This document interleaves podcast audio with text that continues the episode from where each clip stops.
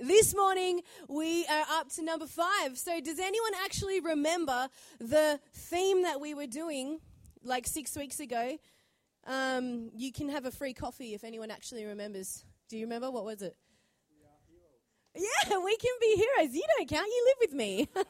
Free co- I haven't actually arranged that with Shane, so you probably won't get one. But good on you, Jet. He actually listens to me. So what we were looking at, um, if you remember, was actually uh, we can be heroes, but we're looking at the calling of God on our life. You guys remember that this morning? we were looking at the calling of God uh, on our lives. Hello, that might need to be fixed. I have a mild case of baby brain this morning. So if I accidentally preach heresy, um, Neville can fix it afterwards. You can fix it, can't you, Neville? Just fix it. Just fix it all. Um, I'm in this stage, though. This is a tangent. I'll stop prattling in a minute. But I'm in this stage where you just literally forget what you're doing as you're doing it. Does anyone like, anyone who's had a baby knows what I'm talking about. Anyway, so I put cinnamon in the fridge the other day, and I'm just like walking into rooms, and so I don't know, I could forget what I'm talking about as I'm talking about it. So I just need mercy this morning. And I can't drink as much coffee as I usually would either. Like I have a limit. You have a limit when you're pregnant. It's so bad. So I can't do like, you know, the like triple shot espresso. But that's okay. Anyway, so we were talking about the calling of God on our lives, and we were going through the judges, uh, through the book of Judges, all the major ones. There are six major judges in the book, and uh, but the the key scripture that sort of undergirded the whole thing was two Timothy, um, chapter one, verse eight to ten, where it says that um, it says God who first saved us and then called us to His holy work. You guys remember that? So we we were talking about how we're not just saved, but we're called we're, we're saved and we're sent okay? So that's why we wanted to look at what, what does the calling of god look at? And we had week one where we looked at othniel the, the model savior the white knight judge. To be fair i plagiarized like as little as i could from your notes neville so he's looking at me like White Knight Judge. That sounds familiar um, because I read some of his notes. But anyway, um, so week one, we looked at Othniel and the upper and the lower springs, and we talked about how the foundation for our calling in God is the Holy Spirit. The Holy Spirit is what qualifies us. The Holy Spirit is what initiates our calling in the kingdom. Okay, do we agree with that this morning? And week two, we looked at Ehud, the left handed savior, my favorite, my favorite, the lefty. And um, we looked at owning your sword. The first one, own your thirst. The second one was own your sword. And we looked at the role of the Word of God when it comes to our calling, the, the Word of God in and applying to our lives. And then in week three, we looked at Deborah and Jael, that was over at Billy and the role of um, like our gifts and our passions and our strengths when it comes to our calling. And I think I preached more on Jael than Deborah because it was going to be like the fourth sermon I'd done on Deborah this year. And I was like, okay, people are going to start getting bored. And then um, week four was own your backyard. And we looked at Gideon and how he did deliver a nation and but it started in his backyard. And we looked at when it comes to our calling and fulfilling it we start where we are and we start with local missions before we go global and we just start in our own backyard. Is that okay? We just start. You just start. As soon as you're saved you're sent okay? So we just start. And so now we're up to week five and the judge we are up to is jephthah. Can everyone say jephthah it's a bit of a tongue tie. In my notes, it just says JP because I cannot be bothered writing Jephthah over and over and over again. But I'm scared I'm going to say JP and it'll sound like a gangster or something, like JP. But hopefully I don't. Anyway, so just a little recap, and you know, I did mention that all the judges in the book of Judges are these um, savior figures, okay, and in some way they'll all foreshadow Christ, okay, as the ultimate savior. But the further along we go in the book, the more um, sort of entertaining and colorful, but the more defected um, these judges get, okay, and so the the whole uh, pattern we see in the book of Judges is this cycle, right? The cycle where they sin and rebel against God, and then they get overcome and overpowered by their enemies, and which sort of compels them to cry out to God, who, in His mercy and compassion, raises up uh, this savior figure, this judge or this deliverer to deliver the nation into peace yet again. Okay, but where we find um, Jephthah um, and Samson actually, because they rule at the same time, where we find them in the, it marks sort of the halfway point, roughly. And, it, and there's this repeated key phrase in the whole book of Judges, and it just says, The people did evil in the eyes of the Lord. The people did evil. The people did evil. And um, but it's interesting because at this point it sort of adds a line and it says that the people not only did evil, but they were sorely distressed and crushed. And so we're starting to see signs of deterioration in the conditions of Israel. And it reminds us that this isn't actually so much a cycle that we're seeing, but it's a downward spiral. Okay, things are getting worse and they're getting worse, and it's sort of reflected even in the judges. And, you know, by the time we get to the final three chapters, we don't really want to read them. Okay, so um, this is where we find, this is the context. This point is where we find Jephthah and Samson ruling at the same time. Is that okay? Is that enough context for us this morning? And so these guys, these two, are the most, they probably have the most emotional narratives out of them all and the most, um, I want to say entertaining. Um, it's kind of like a movie drama unfolding when you, when you read their stories. And um, Jephthah is who we're going to look at today. And uh, his narrative is one of victory and tragedy. And uh, for the sake of time this morning, we're just going to look at the victory on his life. And I'm sure we're all very happy about that. But I want to make mention that his story actually ends in tragedy because he makes this uh, spontaneous sort of oath that results in his daughter's death. And, and the reason I mention that is because. Um, I don't have time to sort of go into it this morning um, because that would take hours and we don't have that sort of time. But I just wanted to mention it because no matter how heroic we can make out these judges to be, and Jephthah is mentioned in the Hebrews 11 Hall of Fame, heroes of the faith, but no matter how heroic we can make them out to be, they are all inevitably flawed. And I wanted to remind us of that this morning as a disclaimer because they are defected savior figures. Okay, this is the reminder who all eventually die like any other natural human. And when they died, Israel would always fall back into sin. And so their heroism foreshadows Christ, but their flaws still point to the need for Christ because He's the Savior who never dies. He's the Savior who died and was resurrected from the dead so we can forever live in that deliverance of peace and freedom. Is that okay? All right, so let's all remember that this morning. All right, so my next question for you is Have we been caffeinated enough to get through 11 verses? Clearly not. Okay, so, right, well, no one's with me. I'll just go on this journey by myself. All right, so, well, too bad because I've got the microphone and you don't. So, Judges 11, verses 1 to 11. And you would get more context if you read Judges chapter 10 as well, but we don't have uh, time for that. So, Judges 11, verses 1 to 11 in the message. And it says, uh, says this Jephthah the Gileadite was one tough warrior.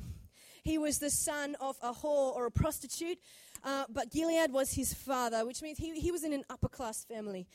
Um, uh, meanwhile, Gilead's legal wife had given him other sons, and when they grew up, his wife's sons threw Jephthah out. And they told him, You're not getting any of our family inheritance because you're the son of another woman or a prostitute. Um, and so Jephthah fled from his brothers and went to live in the land of Tob. Some riffraff joined him. That's the message. Some riffraff joined him and went around with him. Uh, some time passed. And we don't know how much time passed, but some time passed. Remember that. And then the Ammonites started fighting Israel. With the Ammonites at war with them, the elders of Gilead uh, went to Jephthah. They went, they went to Jephthah from the land of Tob, and they said to Jephthah, Come, be our general, and we'll fight the Ammonites. That's interesting. They're Like, P.S., sorry about the rejection thing. Anyway, but Jephthah said to the elders of Gilead, But you hate me. You kicked me out of my family home. But why? So why are you coming to me now? Because you're in trouble, right? And the elders of Gilead replied, That's it, exactly. We've come to you uh, to get you to go with us and fight the Ammonites. You'll be the head of all of us, all the Gileadites. And Jephthah addressed the elders of Gilead So, if you bring me back home to fight with the Ammonites and God gives them to me, I'll be your head. Is that right? He's saying, I'll be your Lord and Chief. Is that correct? And they said, God is witness between us. Whatever you say, we'll do. Okay, so these guys are desperate. And Jephthah went along with the elders of Gilead. The message made him, uh, the message of the people made him their top man and general. And Jephthah repeated what he had said before God at Mizpah. Okay, so that's our key passage for this morning. And um, so our Savior figure for today didn't start out so successfully, as you can um, see. His, whole narrative begins with rejection Did you, did you notice that? He, the religious people, the elders of the land, his own family took one look at his past and his background and his sort of wrong side of the tracks lineage and they disqualified him because of it, which, you know, it's what religious people tend to do. They look at what your past is and they disqualify you for it rather than looking at what Christ has done for you. But that, not talking about that this morning, talking about something else. Just thought I'd throw that in there. anyway, so he, he is uh, disqualified. He's rejected. And so he flees to this land Tob. And I, I like I like Jephthah. He's sort of like this Robin Hood type figure. He just goes around and with these uh, riffraff, as the message calls it, or um, social misfits, okay, just disadvantaged guys, not unlike David. And um, he just sort of like goes around and he, he raids the, the enemy, you know, the enemy and steals back what belongs to Israel, sort of thing. So he's like this Robin Hood type figure. And uh, he's known as a mighty warrior, okay? He, and he, he gets a name for being a mighty warrior, and he has these excellent leadership skills, okay? And it's potentially the, one of the reasons why his brothers sort of exiled him out of jealousy and envy, sort of like Joseph's story in Genesis, if you remember. Okay, so this is sort of his, his story. Okay, so that he is, because of this season of exile and rejection in the land of Tob, he is known as the rejected Savior. He's the rejected Savior because he spends this season um, in exile before returning as the head guy over the nation. All right, so the title of my message this morning is Own Your Season. Own Your Season. Um, I was going to call it Own Your Rejection and I thought I would lose everybody in the first five minutes if I called it that. So, and like, there's not the best clickbait on the website. Like, like it doesn't look super appealing. So I changed it to own your season because that sounds nicer for us. But the reality is the reason, the reason is because this is the part um, where we get stuck when it comes to fulfilling the calling of God on our lives. I was going to go down a different angle for Jephthah's story. I was going to talk about being a mighty warrior, and that sort of appeals to me a little bit more than talking about seasons of rejection and exile. Um, but I really sensed that God wanted me to to just keep that go with the original idea, with what I sensed that He might sort of want to say, because it's like the first four weeks we had with Judges is sort of like the easy part. Talking about the Holy Spirit is fun. Talking about the Word of God is fun. Talking about um, what was after that? Gifts and, oh, we love talking about gifts and passions and dreams when it comes to God. That's the fun part. And then, um, and even with Gideon, it's like start where you are. Starting is easy, finishing is hard, but starting is easy, okay? And so, but what about when it, when it feels like our calling is exiled? Or, uh, when we feel like we've been passed over or hidden or rejected or separated from our purpose. Has anyone ever felt like that? One person hasn't. That's enough for me. So I'm talking to you this morning, apparently. Um, you're all liars. I know we've all been through this before. but I want to talk about this because I don't feel like you can do a series on the calling of God for your life without addressing seasons like this. Because inevitably, even if you haven't been through a season like this, you will go through a season like this. All right? And the tragic thing is, sometimes we get through seasons like this and we stay there we stay there and we get stuck. It's like when we do next steps. We do home. That's nice. And then we, has anyone, if you don't know what, ne- like, if you've never done next steps, you probably won't know what I'm talking about. But home is where we're like, welcome to the family. Life is where we're like, this is what we believe in the Word of God, and that's very good. And then discover is like my favorite one because it's like here, discovering your gifts. And then team is like, okay, now we can put your gifts into action and you can start serving the kingdom and join a team, and it's the best. And I think we need like a fifth next step about overcoming disappointment. All right? Because it's like part of the journey, it's just part of the journey in God seasons of disappointment. It's just part of the journey. Don't worry, we won't do a fifth next step like that. That's sort of depressing. But hopefully, it's not as depressing by the time I get uh, to the end of this. But um, we get stuck when our calling is actively assaulted. And your calling will be actively assaulted, by the way. And when we find ourselves in the wilderness of exile, when we were so sure we were called to something greater that's where we get stuck. Some of us get paralyzed or even sedated in seasons like this. And then we miss our turn or to be used of God or continue to be used of God because of setbacks and disappointments. Is this resonating with anyone this morning? but in the economy of God, here's the good news is that disappointment and discouragement can actually lead us into our destiny. It's the, the topsy turvy kingdom of God if we embrace the season for what it is. Right? Yeah. See, what Jephthah didn't know was that his rejection at the start of his story was one step closer to his calling. He was exiled. That means he was separated from where he started.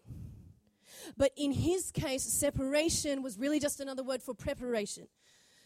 Right? Because God, in his sovereignty, caused all the misfortune of his beginning and his past and his circumstances to actually prepare him for kingdom purposes up ahead. And we see that. Okay, so in the land of Tob, when Jephthah was spent time in this uh, in this place, he he learned to know God in a um, in the loneliness. In fact, he is um, he uses the personal name of God more than any other uh, judge in the book, Yahweh, and he he learnt military warfare and strategy as he went around with his band of misfits. And he sharpened his, his leadership skills, which he already had, but he sharpened them and strengthened them while he was in this season. Yeah? He sharpened his leadership skills, turning these, this riffraff into a fighting force, okay? And this is what, he is a flawed judge. He is a defected judge, but this I commend, is that he continued to fight and uh, use his skills, use his gifts, even in the unseen, even unappreciated by the very people who had exiled him and, and rejected him. And he used, listen, he used his gifts in the hiddenness. He used his gifts in the hiddenness and he continued to serve the assignment in front of him, even in a season of difficulty.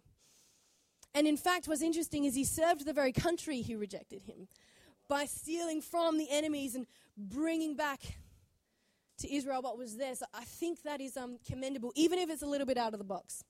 A little bit out of the box. But you know, 2 Chronicles uh, 16 9, I love this scripture. The eyes of the Lord will search the whole earth for those whose hearts are fully committed to Him.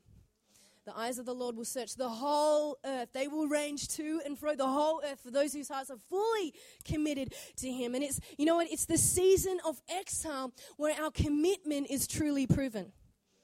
Right? Because God watches how you steward things in the unseen before He entrusts you with more. And if we would embrace the season of what feels like separation from our calling as preparation for the calling, then I don't think we would stay there. Does that make sense? Is that too grand and romantic? separation, what feels like separation from the purpose and the calling is actually preparation for it if we embrace it. And prepar- the very nature of preparation is you don't stay in it. Okay, you don't study for a test forever. You don't train for a football game forever. You, do you know what I mean? You prepare for something up ahead. That's the very nature of preparation. And I believe that God will use seasons where the calling seems hidden to prepare and develop us for something up ahead, for more. If we're faithful with little, He'll make us faithful of much. And you know, King David um, was no stranger to exile. And he was no stranger to his calling being assaulted, right? Assaulted. That was amazing. You're not even a dad yet, and that was a good dad joke. I'm going to use that. That was amazing. That's funny. Do you guys remember when Neville did the Gleanings from David series? Okay, Besides the Covenant series, that was pretty much the greatest series church has ever done. This is te- this has nothing to do with what I'm talking about, but I just remembered. Do you remember that? And it went forever, and it was so good. It was like, don't stop. Anyway, yeah, it's pretty much our favorite series. But anyway, so David, the reason I talk about David is because there's so many similarities between King David's story and Jephthah's. There's actually many similarities. David also was exiled. He also spent time in the wilderness. He also was surrounded by a band of misfits who he sort of organized into this functioning unit of like soldiers and you know what I mean? So there's very much there's very lot of similarities. And you know with David he wasn't he wasn't made a warrior when he beat Goliath. He was revealed as a warrior when he beat Goliath, but he was trained and became a warrior in the sheep pen as a shepherd. When he spent years and years fighting, he fought lions and bears. You guys ever read about that? He fights lions and bears to protect the vulnerable flock. And the reason for that is because God didn't just want a king, okay? He wanted a shepherd king who would one day foreshadow Christ, the ultimate shepherd king, who cares for the vulnerable flock. All right, so David needed the season in the sheep pen. Although it's not so glamorous looking after sheep as it is sitting on a throne, but he needed the season in the sheep pen. It's probably the most vital season of his entire life. Is that okay? Because the class doesn't always look like the calling. David was chosen and called before the foundations of the earth. And our calling is we are chosen. It's assured. David was chosen before the foundations of the earth, but he was trained in the sheep pen. And he that, then he was proven in the public eye when he went to battle against Goliath. But the class doesn't always look like the calling. And sometimes we have to do groundwork even when it doesn't make sense. Is that all right? Got to do the groundwork even when it doesn't make sense. You know, Tob means literally means good land. Good land. And that's where Jephthah went. And it wasn't good for his ego, but uh, it was good for his calling because it was good for his character. Because our character is often built in the gymnasium of obscurity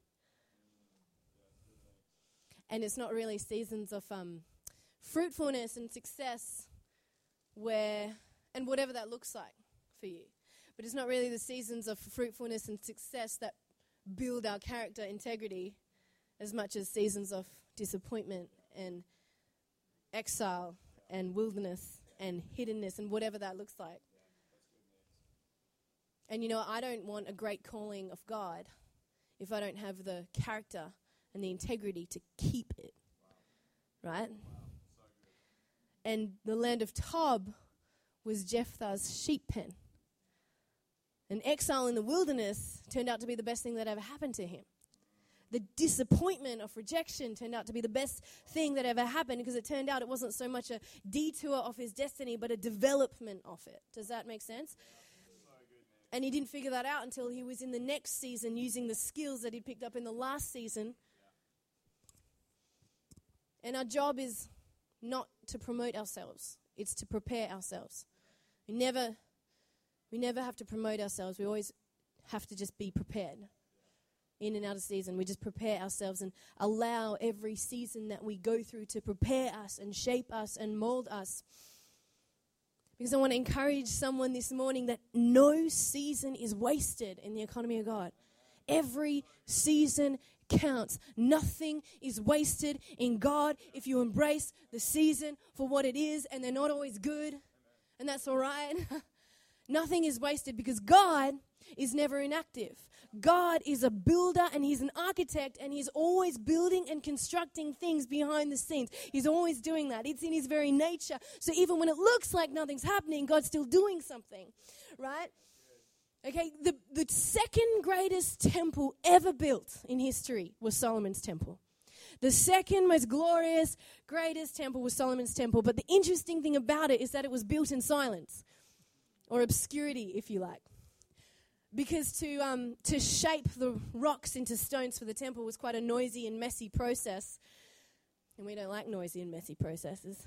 And neither did King Solomon. So he literally exiled the rocks to a distant place where the craftsmen would shape them and cut them and you know take them through this process and smoothing them out into stones. But to the observer of the temple it looks like nothing is happening.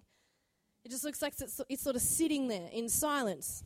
And it just doesn't look like much is going on. But if you went over here to where the stones were being prepared there's actually a lot going on behind the scenes. Am i right?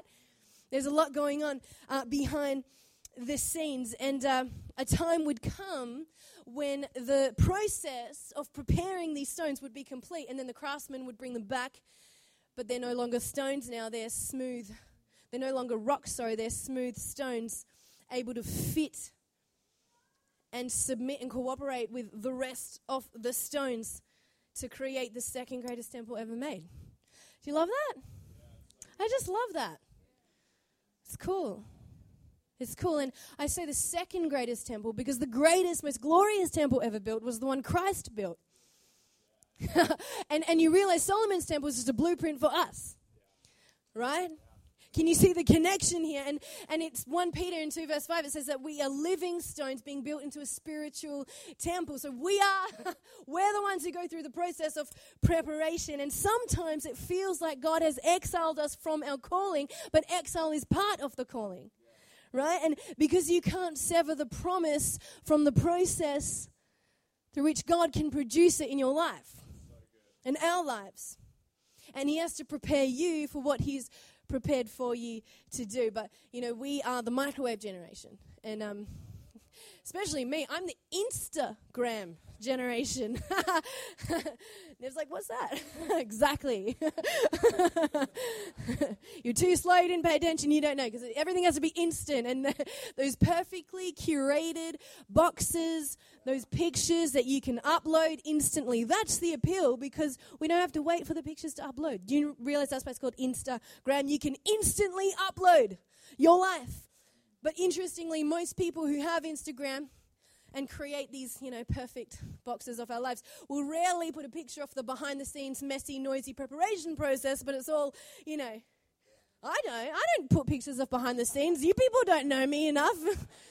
you will get the glorified highlights of my life on Instagram, and I will not show you the messy behind the scenes. We don't know each other well enough for me to do that.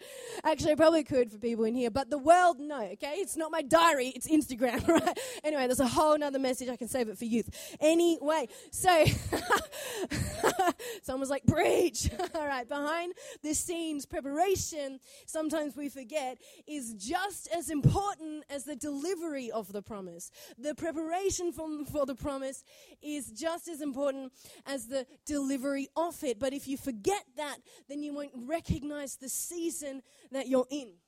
We may not recognize or be aware of the season that we're in. And then we might stay in that season for a longer time than we want to because we're not receiving from it what we need for the next. And that's not a law, by the way, that's just a principle, right? It's, it's flexible, it's organic. But in Tob, God was crafting Jephthah's calling and hewing his character and laying a foundation for, um, for what is to come. Laying the foundation that he would stand on in the next season when he would be used for something more impactful and influential. And one day, Jephthah would use the same gifts that he was already using and the same skills he was already using and the same calling to deliver an entire nation into victory or I'd prefer to say out of oppression. Out of oppression. And you remember those 11 verses we read at the start? Remember those? Remember those for those who are paying attention? remember the, the elders of the land and the religious people had to eat humble pie and come and come and find Jephthah. They had to come and seek him out. They did, the the men who rejected him then had to go and find him and be like, you know, word gets around, and we've heard the stories, and even in these, you know, these small back villages of Tob, we've actually heard that you are a great and mighty warrior. And funny thing is that our nation actually needs one of them right now, in this hour and in this day. And in this time, we, we need a warrior like you. They always did need a warrior like Jephthah. And this is my favorite part. It's because God knows how to find those whose hearts are committed to his cause, even when it's not seen by man, even when it's not seen by anybody. He knows how to find those whose hearts are committed to his cause. And Jephthah was moved into the next stage of his destiny without any force. He didn't try and possess a position. He didn't try and seize leadership. And, but the very men who rejected him came to find him when they needed him. And Jephthah wasn't called by man until he was fit to fill the need. And this is it, right? Calling is always connected to the needs of humanity. And I don't want us ever, ever to forget that. ever to forget that. See, the delivery of the promise for Jephthah's life was intrinsically connected to the promise of the people.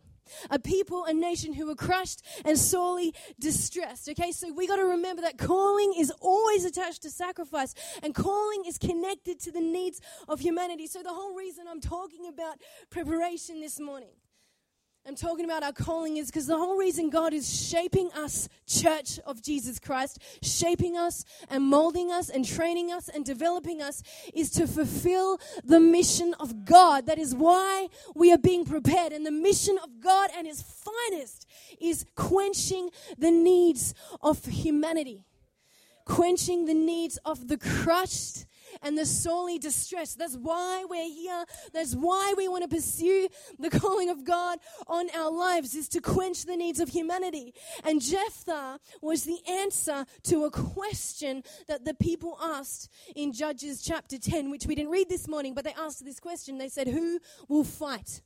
They said, Who will begin to fight? Who will fight for us? Because they didn't have a leader who would begin to fight for them. And to have no leader in these days was a reflection of God's judgment over the nation to not have godly leadership. And so there was no one who would step up to the plate and fight for those who could not fight for themselves. And so Jephthah was now, you've given, you've given up, have you? he always tries to take photos and he's like, oh, dang it. uh, highlight reels, right? That's what you get. He was fit to fill the need. He was fit to answer the question. Church, we are to answer that question. We are the answer to the question of the people who will fight for us, who will fight for those who cannot fight for themselves. And so that is why we are called. This is, this is the promise of God on your life is to be fit enough and seasoned enough and trained enough to, to feel the need to fight for those who are crushed and sorely distressed in this nation and in this world. That's why we want to be prepared. This is what we're preparing for. This is the promise of God on our lives. Like, Lord, let us not sit back passively and critically criticizing a nation that is falling apart, but would we deliver a nation? Let us not sit back passively, but let's prepare and train and be strengthened so we can tend to the sorely distressed and the crushed. Amen. That is my promise that I would be fit to fill that need by the power of the Holy Spirit. That's the promise of God on my life. It is attached to the needs of people. Amen. Amen. But the promise can't be severed from the process. Have you ever um, bitten into fruit that's not ripe yet? Worst thing ever. What's the worst fruit? That that. All right, Neville mentioned something that I actually can't pronounce, which shows how uncultured I am in comparison to him. I'm pretty sure it was in another language or he was speaking in tongues. But um, I reckon I want to say avocado, like how disgusting is avocado when it's not ripe? It's like biting into something that's not food. But um, but you know what? I reckon banana is the worst because you know it like it's so deceiving. It looks like even when it's yellow and then you bite into it and it's like bitter and it leaves that chalky layer on your teeth. Everyone's like, testify. Um, so now you're getting excited, all right? Chalky bananas, but see, we we there's nothing wrong with the fruit. There's nothing actually wrong with the fruit. It doesn't mean the fruit, just because it tastes, it looks good on the outside, tastes bad on the inside, but it doesn't mean that the fruit is bad. It means that it was picked prematurely. Right? It, it doesn't mean that there's anything wrong with the fruit. It just means it's underdeveloped and it needed to complete the season that it was in. But we live in a generation that wants everything available every season. Thank you, Coles, for having not ripe anything. All right? So that was a bad shout out. Shout out to the local uh, fruit and veg markets. Just like take that off the recording. Um, okay. It doesn't mean that the fruit has failed because you picked it prematurely. It just needed more time. The only fruit that fails is fruit that is severed from the vine. The only calling that fails is a calling an individual that is severed from Christ, is the only calling that will fail, is one that is severed from Christ. But just because we find ourselves in a season of hiddenness or exile or wilderness doesn't mean that the calling has failed. It means that it's being developed. So we don't want to force things or push things before their time because then it looks like we've failed. It looks like God's failed. It looks like the calling has failed, but it's not. It's just being developed. It's just maturing. It's being seasoned. Okay, when fruit, the funny thing about fruit is when it's ripe to be picked, you don't actually have to pull it off the tree. Oh, it'll often just drop. It'll just drop off the tree, right? No human intervention required. Your calling is assured and it never fails. It's like you preach, Paul, the calling remains. The calling remains. You remain in the vine. so I'm quoting someone else now, Neville, you see? it's like, yes, I see that. Um, Psalm um, 57, verse 2, David wrote these words I cry out to God Most High, to God who will fulfill his purpose for me. To God who will fulfill his purpose for me. Did you notice he didn't say, I will fulfill God's purpose for me? Did you notice that he said, God will fulfill his purpose for me? We all have a purpose for being here. And you know, he wrote those words not from the palace or even the sheep pen, but he wrote those words when destiny had driven him into a cave of exile. Literal hiddenness in darkness. And sometimes what we think is a setback, God calls a set up because he was totally set up in that cave, okay? Because he was given an opportunity like no other. If I was ever to remember a moment in David's life, it is this one. He was given an opportunity to prove his character and his integrity more than any other moment of his life. All right, and do we remember the moment when Saul, the man who was on the throne, who had tried to kill David so many times because they all knew that David was destined for the throne. And so Saul wanders into David's cave completely vulnerable to whatever David wanted to do. And in that, the message says to go to the bathroom, just in case you wanted to know why he was in the cave. so if that's not vulnerable, I don't know what is. But um, David, in that moment, had to answer this question in that dark hour, in the hiddenness and the exile of the cave, when the enemy came in. What are you going to do in that moment? Would he take a shortcut to the throne? Would he kill Saul and take the position that he knew he was destined for? Because Samuel had already anointed him. Would he take a shortcut to the throne? And then the most amazing thing happens after he cuts a corner of Saul's robe. He is conscious, conscience stricken, and he says, I will not lay a hand on God's anointed. To the murderer, he says, I will not lay a hand on God's anointed because I don't want to take the position of king. I want to be given the position of king. I know I'm destined for the role of king, but I don't want to take it. I don't want the right calling the wrong way. And I don't want anything that God doesn't give because if God gives it, He'll sustain it. But if you take it, you're responsible to defend it. And you will burn out. You know, disciples in the musos can join me because they'll take their time. Um, as we know. Um, you know, the disciples tried to defend the calling of Christ in the hour of darkness. you heard me. You had me. that was a real request, not a fake one. I don't know. Anyway, um, the disciples tried to defend the calling of Christ. You know, Jesus is not only the greater David, but he is the greater Jephthah. Did you notice that he also was an illegitimate child in that he was conceived out of wedlock? Okay, so to the elders and the religious of the land, he was from wrong side of the tracks lineage. He also was the rejected savior. He was also refused by his family, who, who scripture says did not believe in him. He was also exiled and rejected by the elders of the land. He also went and surrounded himself with a band of social misfits, 12 of them, the disciples. So many similarities. This Savior figure, Christ. And you know, those misfits tried to take a shortcut when it came to establishing the kingdom of God.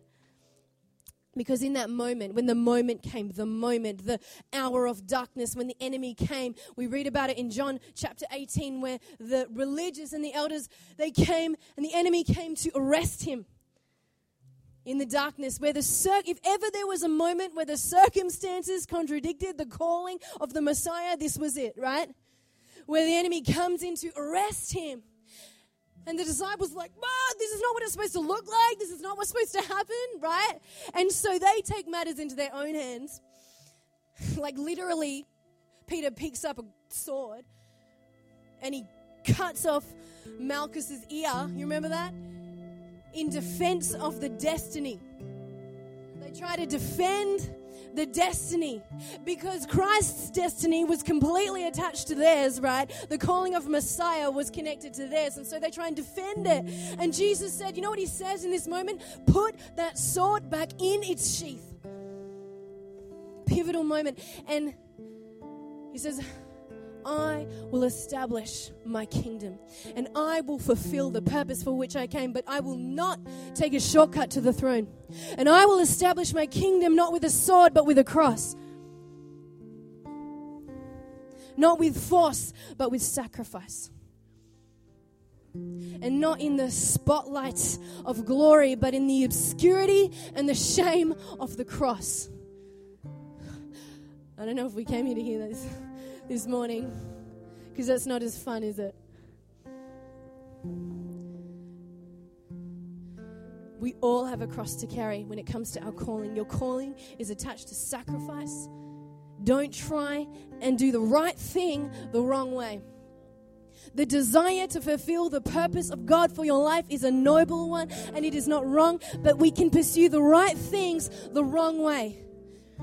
And we will all have a moment like this. We will have an hour of darkness. We will have a season like this potentially where it looks as though the enemy has come in and he has arrested our calling and he has paralyzed our purpose and he has derailed our destiny. And the question I want to ask you, church, is what are you going to do in that moment? What are you going to do in that moment? Will you still, in hiddenness and unseenness, will you still act with character and integrity? Will you pick up your cross and put down your sword? Or will you try and defend something that isn't even yours to defend in the first place? You do not need to fight for your calling. This is what I'm trying to say this morning. If you are striving with it, if you are wrestling with it, struggling with it, seizing it before it's due time, I want to say this to you. Put it down and pick up your cross of sacrifice and servanthood.